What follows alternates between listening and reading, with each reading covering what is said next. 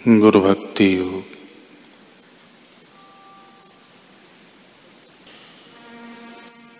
चाहे कितने ही फिलॉसफी के ग्रंथ पढ़ो, सारे विश्व का प्रवास करके व्याख्यान करो। हज़ारों वर्ष तक हिमालय की गुफा में रहो।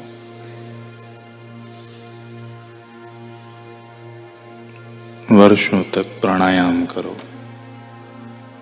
जीवन पर्यंत शीर्षासन करो, फिर भी गुरु की कृपा के बिना आपको मोक्ष की प्राप्ति नहीं हो सकती।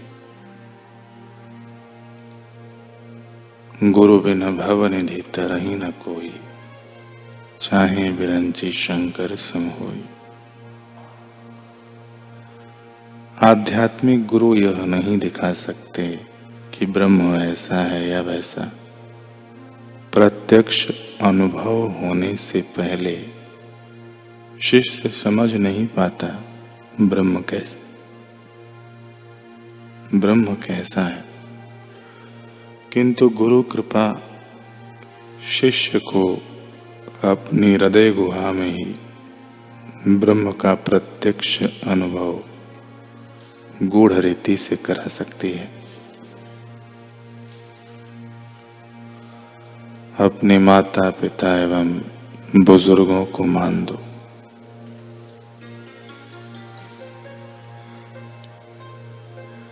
अगर गुरु इजाज़त दें तो उनकी पैर चंपी करो। हर एक को अपने ज्ञान से गुरु की सहाय से, वेदांत ग्रंथों का सच्चा रहस्य प्राप्त करके अपने भीतर ब्रह्म का अनुभव करना चाहिए।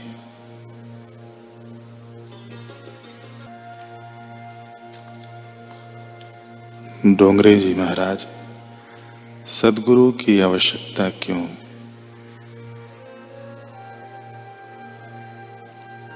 संसार के प्रपंच जीव को ईश्वर के पास जाने नहीं देता।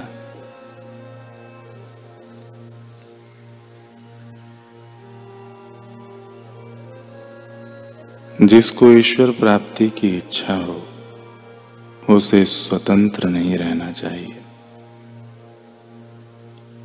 किसी योग्य गुरु की शरण में जाना चाहिए। संत की आज्ञा में रहना चाहिए। उनकी आज्ञा अनुसार साधना करनी चाहिए।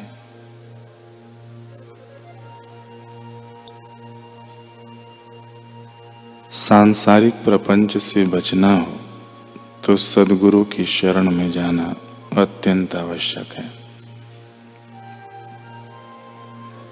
श्री राम जी तो परमात्मा है। माया यानी सांसारिक प्रपंचों से रहित शुद्ध ब्रह्म है। वे जगत को ज्ञान देते हैं।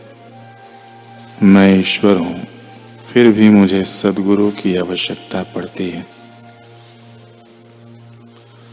आजकल तो बहुत से लोग पुस्तकें पढ़कर ही ज्ञानी हो जाते हैं और व्याख्यान भी अच्छा करते हैं। पुस्तकों को पढ़कर मिला हुआ ज्ञान धन प्राप्त करा सकता है। प्रतिष्ठा दिला सकता है। परंतु अंदर की शांति नहीं दिलाएगा। पुस्तकें पढ़कर मिला हुआ ज्ञान छह आठ महीने कोई न पढ़े तो धीरे धीरे भूलने लग जाता है। जिसको सदगुरु का आशीर्वाद मिला है जिसने सदगुरु की सेवा की है, उसका ज्ञान स्थायी होता है। गुरुदेव के आशीर्वाद से ज्ञान में स्थिरता आती है। आत्म विश्रांति आत्म सुख मिलता है एवं परितृप्ति होती है। पुस्तकें पढ़कर शब्द ज्ञान मिलता है। उससे अभिमान हो जाता है। सदगुरु कृपा से प्राप्त हुआ ज्ञान, विनय, विवेक सदगुण और सदाचार लाता है। पारस के परसंते कंचन भई तलवार। तुलसी तीनों ना गए, धार, मार, आकार। ज्ञान हथौड़ा हाथ ले सदगुरु मिला सुनार। तुलसी तीनों मिट गए, धार, मार, आकार।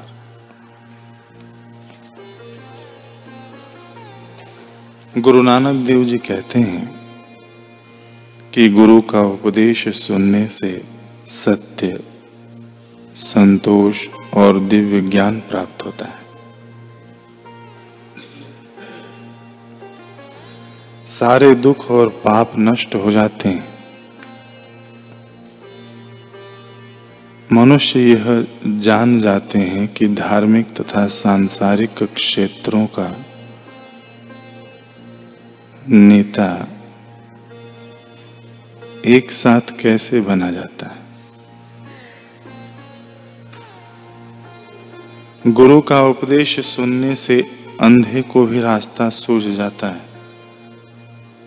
गुरु का उपदेश सुनने से शिव, ब्रह्मा और इंद्र की दशा का असली पता लग जाता। और मंद बुद्धि की भी प्रशंसा होने लगती है। इससे शास्त्रों, स्मृतियों और वेदों की वास्तविकता का ज्ञान हो जाता है।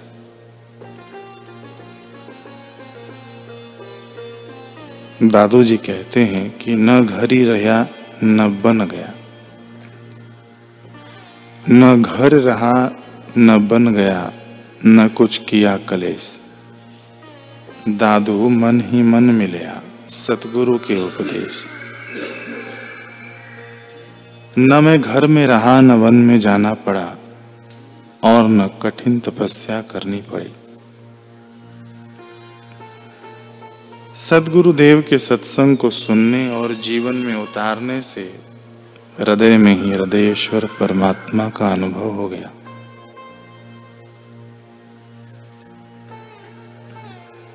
संत दूलन दास जी महाराज कह रहे हैं कि दुलन गुरु ते बिसे बस, कपट करही जे लोग